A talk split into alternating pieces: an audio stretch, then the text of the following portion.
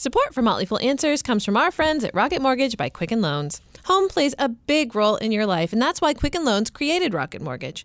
It lets you apply simply and understand the entire mortgage process fully so that you can be confident that you're getting the right mortgage for you. To get started, go to rocketmortgage.com/fool.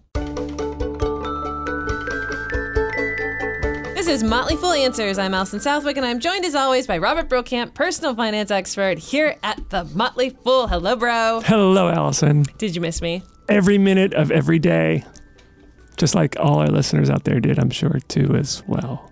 well, thanks to the magic of radio, they didn't know that I've been gone for the last couple weeks. So, anyway, in this week's episode, Robert is going to talk to the authors of The Financial Diaries How American Families Cope in a World of Uncertainty. We're also going to answer your question about putting your emergency fund in a muni bond fund. Fun. Fun with funds. All that and more on this week's episode of Motley Fool Answers. It's time for Answers Answers. Today's question comes from Raymond. Raymond writes My wife and I have built up the suggested six months worth of expenses for an emergency fund, which is currently earning nothing in our checking account. Our financial advisor suggested a money market account, but I've not found one much above a 1% yield. My thought was to invest it into a tax free municipal bond fund, specifically the Vanguard Long Term Pennsylvania Tax Exempt Fund. Well, Raymond, good for you for building up the emergency fund, Yes. and good for you for trying to get a little bit more money on that cash just sitting around. So I understand why you'd want to look at a municipal bond fund. First of all, uh, munis are generally issued by states, local governments, counties, that type of thing. And generally, they're actually safer than corporate bonds, but there are some circumstances when it's not the case. But it does make sense to look at muni bond funds to a certain degree. Plus, they're free of federal taxes. And if you're buying bonds issued by your local municipality, it could be free of those taxes. So I assume you live in Pennsylvania, which is why you're looking at the Pennsylvania Muni Bond Fund. Plus, it currently has a 3.5% yield, which is a heck of a lot better Oh, that's not bad. than nothing. Yeah. So it makes total sense that you would be looking at it. However, bond funds do have risks. So there's credit risk. So if something happens to the economy, sometimes that'll show up in the performance of the bond fund. Plus, there's interest rate risk. If interest rates go up, the value of existing bonds tend to go down, at least temporarily. And if you look at this bond fund over the last decade, it actually did lose money in two years. So in 2008, that was during the bad times of the Great Recession. This fund lost a whopping 3.6%. Hmm. And in 2013, which was a bad year for bonds, this fund lost 2.66%. So it's not immune to some drops. Plus, the longer the term of the bonds in the fund, the more sensitive it's going to be to interest rate changes. We just had another Federal Reserve meeting. They hinted at another rate hike this year and maybe three next year. So most people would suggest that you do not go into a long-term bond fund at this point. So I'm going to first of all side with your your financial advisor and say that a money market is probably something good to look at. If you do a little digging around, you will find something close to maybe 1.3%. You can find something, look at Bankrate or NerdWallet or even the Motley Fool's old banking center at fool.com forward slash saving. But because you've saved up six months, and we've talked before about sometimes how an emergency fund can sit around doing nothing for a long time because emergencies are actually kind of rare.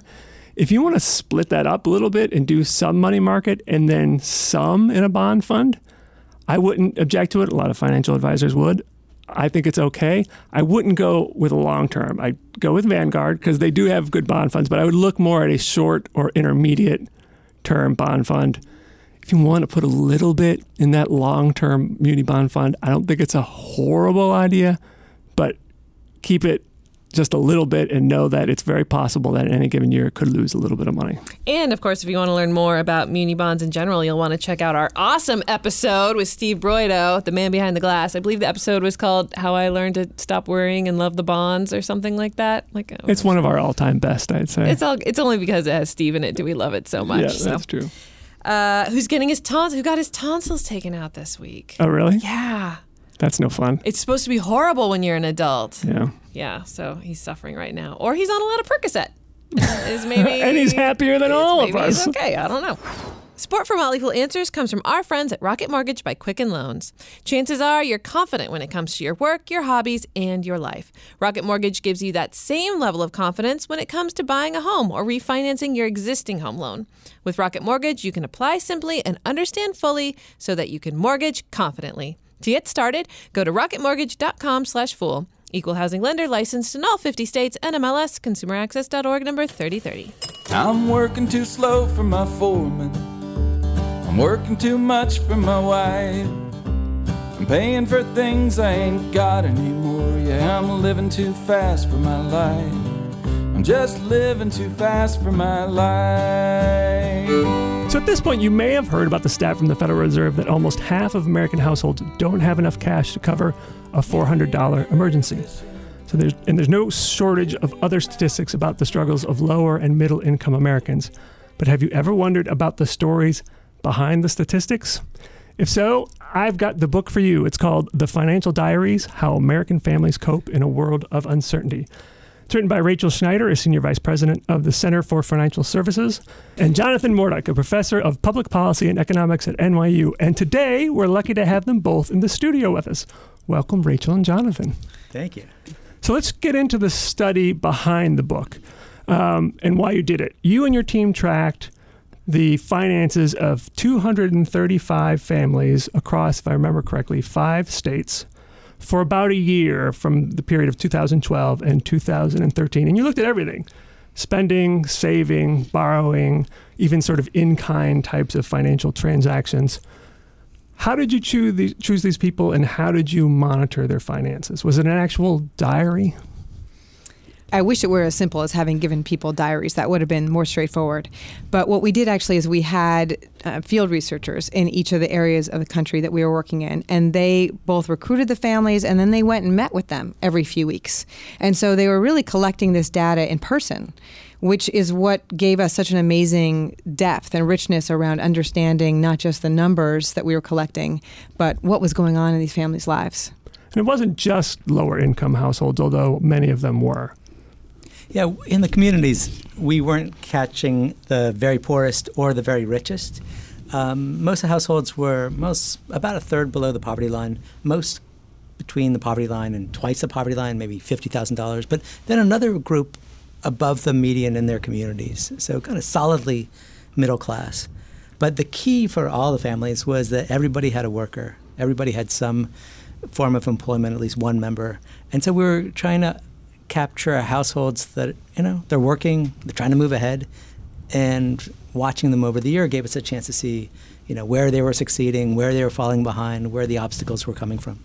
So I'm a certified financial planner, and like every financial advisor, you want to help people plan in the future, but to do that, you have to know how much money you're going to make. And to me, that's one of the most surprising things of your book is that how volatile income is for these people. Yeah, it really was. So we the way we looked at volatility is we calculated the monthly incomes and then we compared spikes and dips, moments when the income was 25% more or less than the average monthly income. And what we found in our sample was that on average, families had five months out of the year where their income was either 25% more or 25% less than their average. And even that number really understates it because when we look at how big those spikes and dips were, they actually were closer to 50% than 25%. We were just using 25% as this benchmark of, well, that's far enough from the average that it must matter, right? It must make a big enough difference in your spending.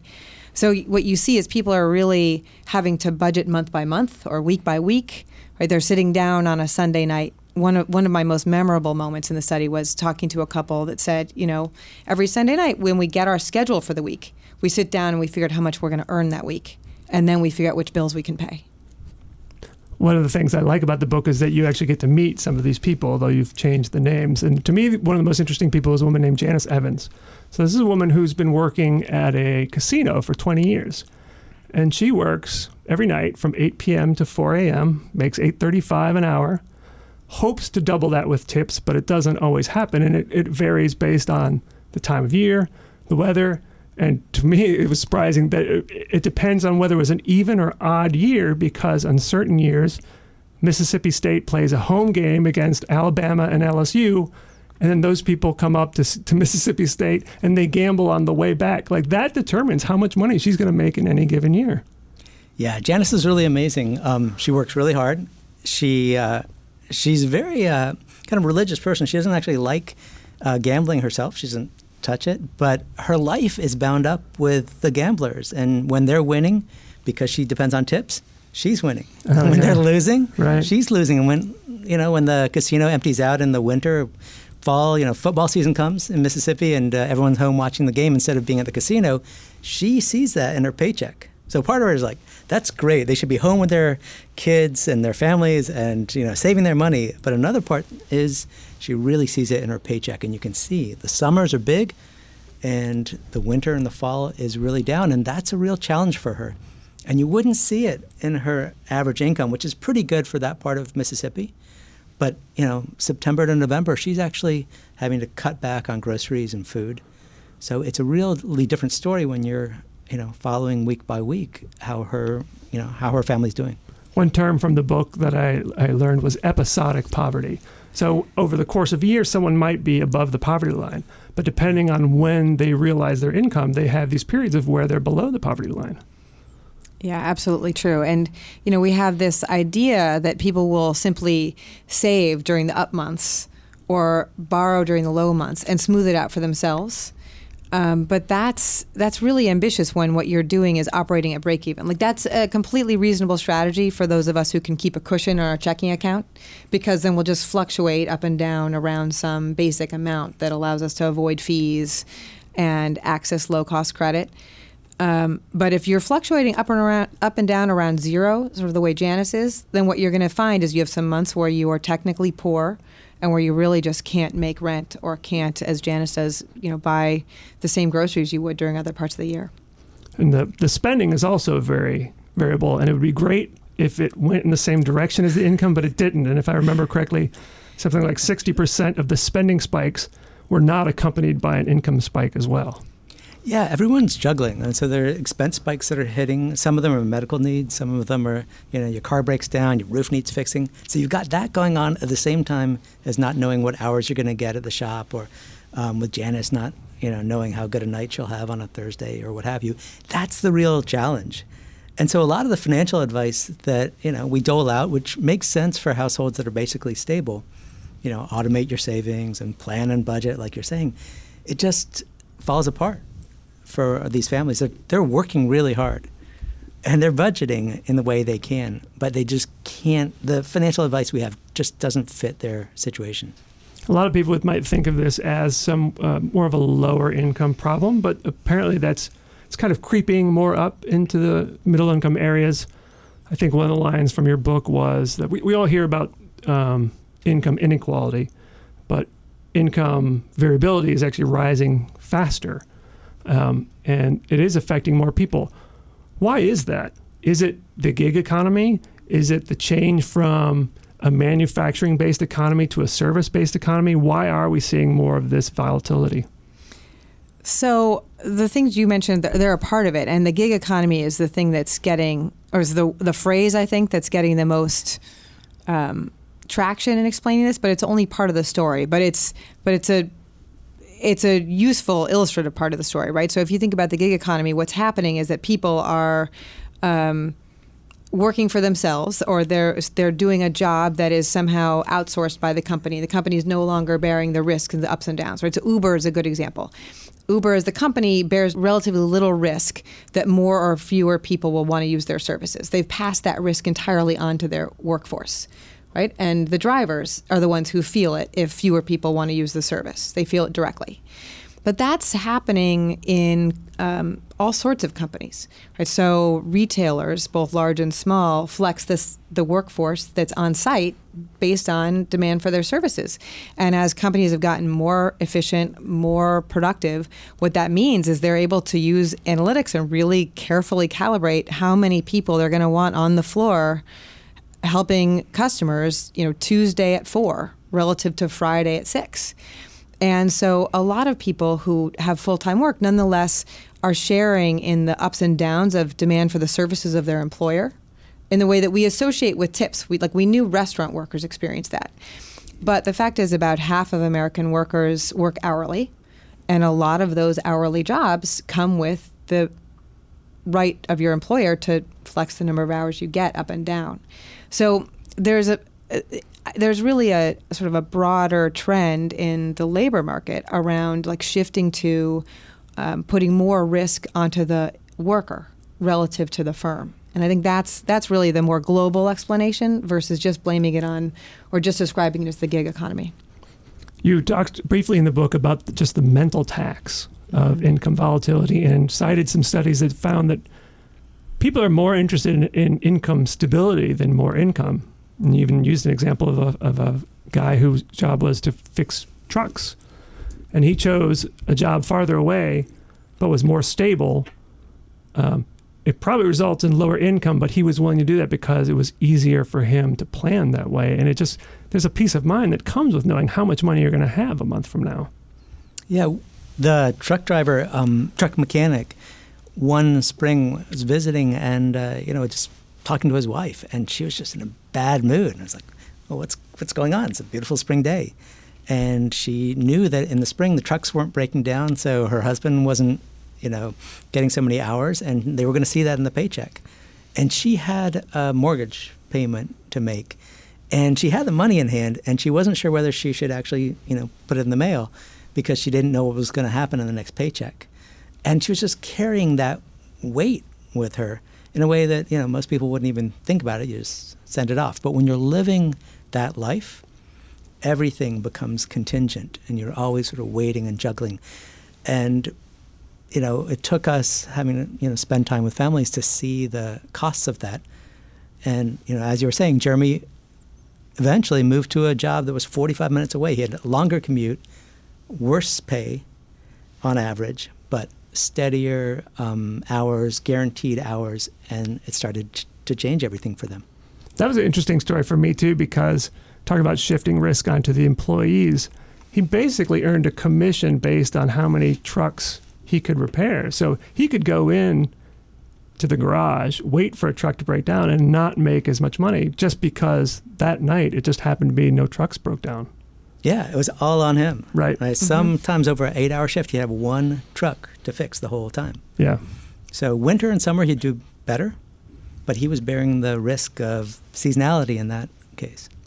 Another part of this, too, is something we've all heard about, and that is average wages have, have not grown significantly. Um, but other things have healthcare, college, um, housing so that's part of this, right? Where you just can't get by on what you used to be able to get by on maybe 20, 30 years ago.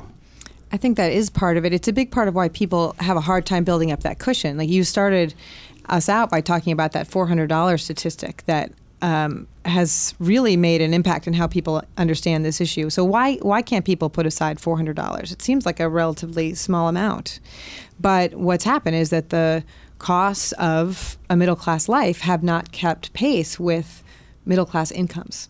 And so people are really stretched and living um, in a way that makes it pretty hard to to set aside that money. And you know, the obvious answer for a lot of people is just spend less. And I think if we were, what we were talking about was luxury goods and extra vacations and really fancy cars, that's easier. That's an easier case to make. But what we're really talking about is people putting their money towards rent in a neighborhood where the schools are good or buying a house in a neighborhood that's not such a far drive from work or having two cars so that both members of a couple can get to work and drive kids around. We're not really talking about things that are easily cut. Right. It's funny you bring up things like cars and houses and things like that. And if you don't have a lot of money to begin with, you have to make choices that can cost you more money down the road, like you know, I, I, know someone who does not have much money, so she bought a used old car. So what does that mean? Well, she she then hmm. had a series of repairs that she didn't have money for, and it's the same with buying an inexpensive fixer upper or buying a house in a neighborhood that's not as safe or the schools aren't as good. So eventually the parents have to make that decision: do we stick with this bad school or do we go to a private school? Yeah. Yeah, we saw a lot of that. And, you know, it also came down to how well you take care of yourselves physically. I think I think there was a Federal Reserve stat that said 25% of Americans are passing up uh, going to the doctor for you know things they need, and eventually that's going to catch up with them. Right. Yeah, and it also ends up affecting whole communities at once because what happens then is, you know, your car breaks down and you ask your cousin or your sister or your mom, "Hey, can I get a ride?" Um, or "Hey, can I can you loan me some money to fix my car?" And so whole communities end up really having like the good part is they pull together and you know get each person through the immediate crisis. The downside of that is that um, the economic problems that one family experience are usually experienced by their friends and neighbors too. And so it's hard for communities as a whole to pull themselves up. Right. And that gets sort of into safety nets, right? Where mm-hmm. People who are in better financial situations tend to be surrounded by people in better financial situations. So if they do have to rely on somebody else, those people have the resources to do it. Whereas generally if you're in these other communities, they don't have the same, but it still happens. I mean, you write about that in the book, how people, it was amazing to me, some of these people who don't have much money, but they're still lending money to friends and family if they need it. I mean, that's sort of like their own private banking system. It's really true. Well, Janice, who you were talking about, um, who works at the casino, you know, she she feels a real responsibility to tithe at her church. It's and um, it's more than just um, a financial choice, right? It's a choice to be part of her community, to connect with the other people in her church. And it's a really meaningful thing to do with her money, in addition to meaning that, you know, if she gets into trouble, like the church is also going to be helpful with her.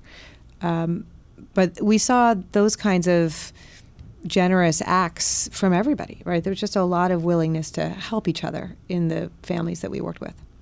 I was impressed by many of the workarounds people came up with, and I think it's the type of stuff that anyone could learn from, especially if you have any spending problems. And that you know that Federal Reserve study that found that people can't come up with four hundred dollars.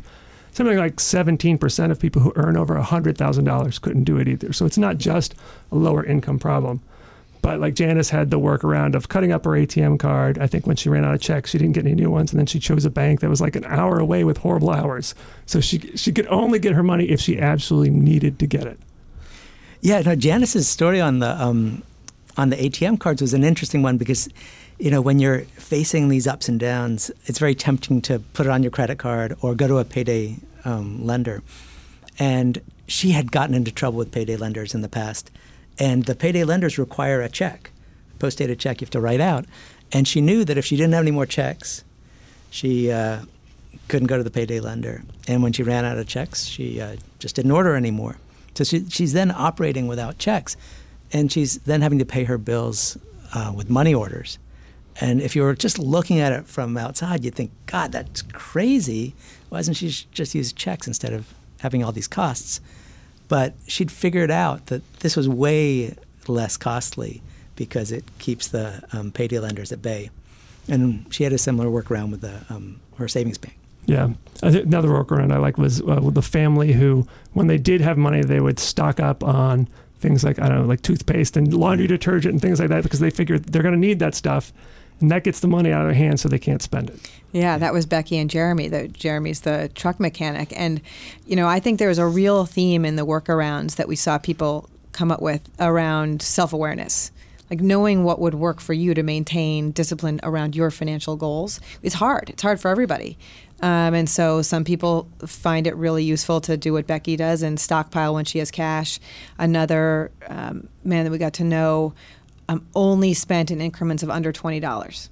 You know, he just that was just sort of his rule. Like I, I only buy things in small amounts. Um, but people come up with those rules, sort of knowing their own foibles, their own right. dangers. For Becky, it was she felt like it's really easy to spend cash, but so saving in cash, she said that's just hard for me. But but I know I'm going to need these pork chops or this laundry detergent, so I'll I'll just buy that now, and eventually I'll use it.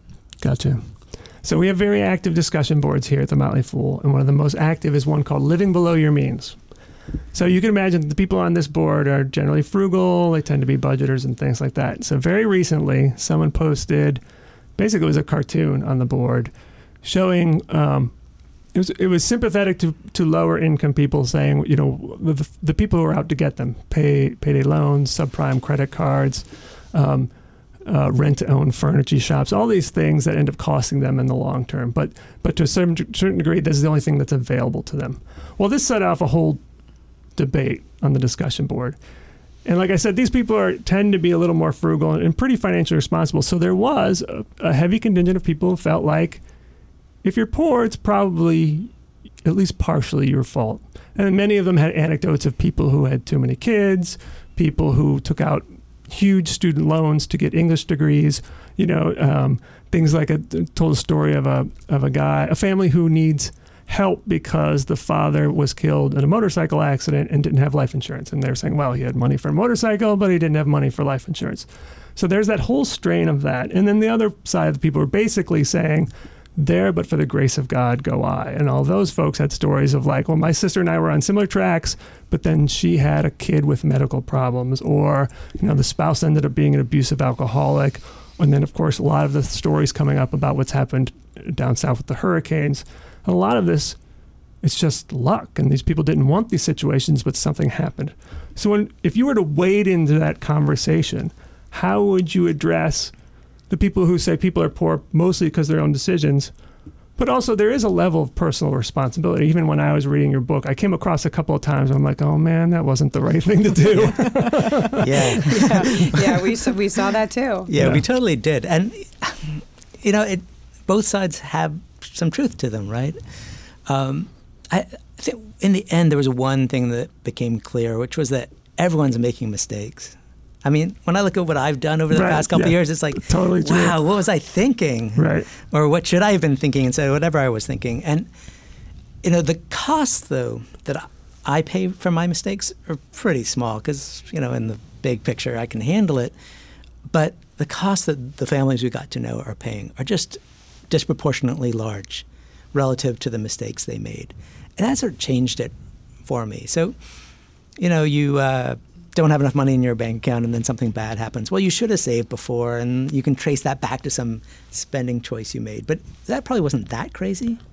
But the costs you're paying in terms of fees and then you know follow-on problems are just huge for families that don't have much of a margin.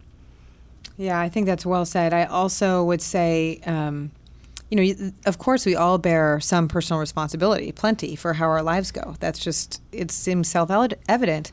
But it's also really clear that it's equally clear that there are forces outside of all of our control that impact what kind of lives we ultimately have. You know, you mentioned the hurricanes, which are the most, uh, you know, a, a really visceral, painful current example where families might have been doing everything right and they just live in the path of a hurricane and now they're starting from scratch. Well, that's true if you think about the economic forces that are changing our country as well. So, Janice, as an example, you know, has no responsibility for the economic opportunities that exist in her region of the country. In her region of the country, the job she got is a good job. Is it a, is it the best possible job one can get nationwide? Absolutely not. But like that's what's available in her area, and she went out and got herself the training and got herself into um, that job. I think what you see um, in our economy right now are some really big systemic changes, and they're affecting people's personal financial lives in really clear ways. So let's move on to then solutions. Um, so let's say President Trump finds your book, loves it, calls you into the White House, and says, "All right, I agree with you." And and to be quite honest, reading about some of these people, I'm sure many of them were Trump voters because they're talking about how they're they're not getting ahead, even though they're working hard, and they're expecting some sort of changes. And he says, "Okay, which things should I be doing to improve this situation. Not that he's actually going to do it, but what would you tell him? Yeah. No, but it's interesting. I mean, definitely, we didn't we didn't touch politics in the conversations with the households, but we were definitely in um, some very Republican areas. Um, what would we say? I, you know, when we think about security in this country, there's a real divide. There are Americans who are very secure, and then Americans like the families we got to know who are kind of struggling in various ways.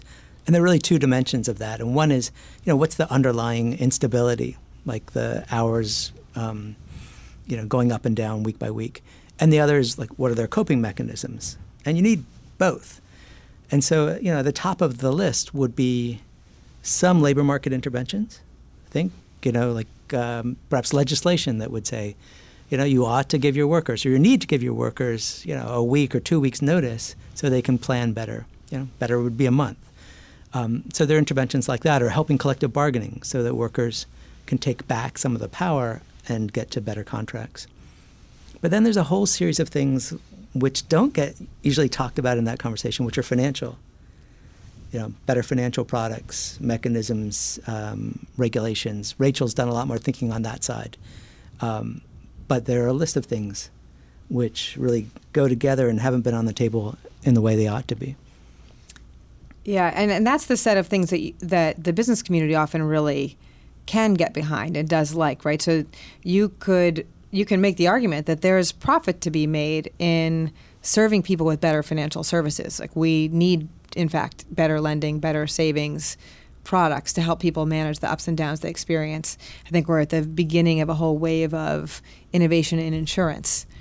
And so you could think about some really pro business approaches to encouraging innovation in that space.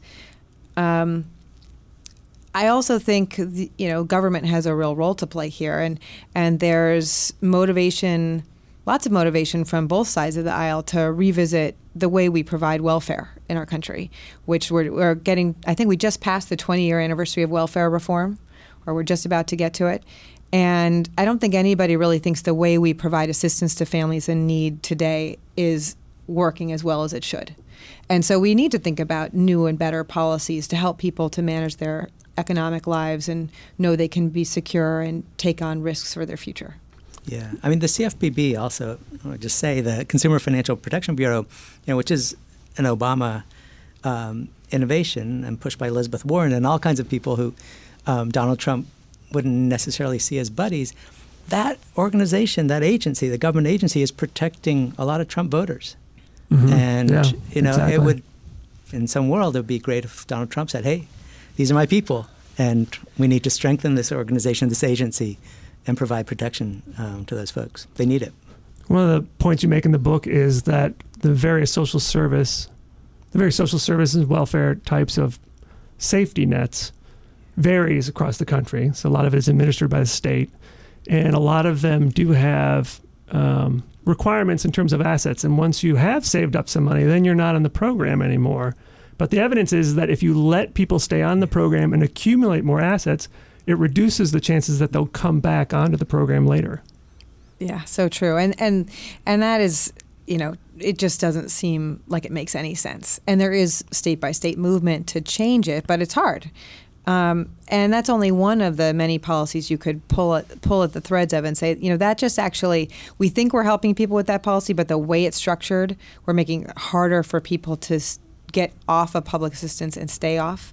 So, for example, um, you know, it's it's generally pretty onerous to get public assistance. TANF, which is the main way we provide welfare, um, require has a work requirement, which is fine one way or the other, but it means you've got to document that you're either working or trying to find work, and it caps the amount of time that you can receive welfare. So, but at the end of two years, regardless of where you are in terms of your employment prospects, you're now done, and it, it doesn't really work in any meaningful way to change somebody's trajectory. Um, we'd be better off enabling somebody to actually become self sufficient. Let's invest that same money in some way that makes the person able to take care of themselves better. Gotcha. Well, thank you very much. It's been very interesting. Um, I totally recommend the- the book again. It's The Financial Diaries How American Families Cope in a World of Uncertainty. Rachel and Jonathan, thanks for coming in. Thank, Thank you, so much. There ain't no such thing as easy money. We say yeah. Oh yeah.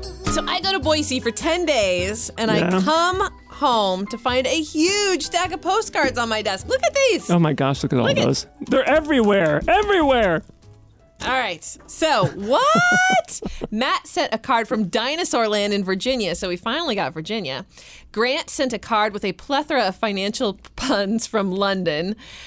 Alexander went to Hawaii and he listens to this show when he bikes to work in Colorado. And I'm also going to say hello to his wife just because. Marianne sent a card from Chinkatera and approves of Rick's music choices. Yeah, that is, by the way, one of the more brilliant aspects of our podcast. I have to, and it's all Rick. And she also says that the audio quality has improved immensely over the last few years. So, way to go, Rick. You're getting better at this. Gold star. James wrote from the Erie Canal, which is celebrating its 200th anniversary. He also made a number of requests in his card, which we will try to get to in the future. Sean went to Paris and says we're the most entertaining of the Fools podcast. Jean and Becky went to the Biltmore in North Carolina and are hoping that we can help them save enough to afford a similar place. Greg sent a card from Mongolia, the land of my distant ancestors, which I totally forgot I mentioned on the podcast, but apparently I did, uh, where he was a Peace Corps volunteer for two years. And David sent a card from Scotland, the land of whiskey without an E. So thank you guys. I love that the postcards keep coming in, even though I stopped bugging you for them a long time ago. I need to take another postcard or picture of the postcard wall because it is. It's impressive. It's, impressive. It's, impressive. really impressive. It's all, all because of you. you. Aw, jinx. Jinx. Yummy Coke. Uh, all right. Well, that's the show. It is edited, thankfully, by Rick Engdahl. For Robert Brokamp, I'm Allison Southwick. Stay foolish, everybody.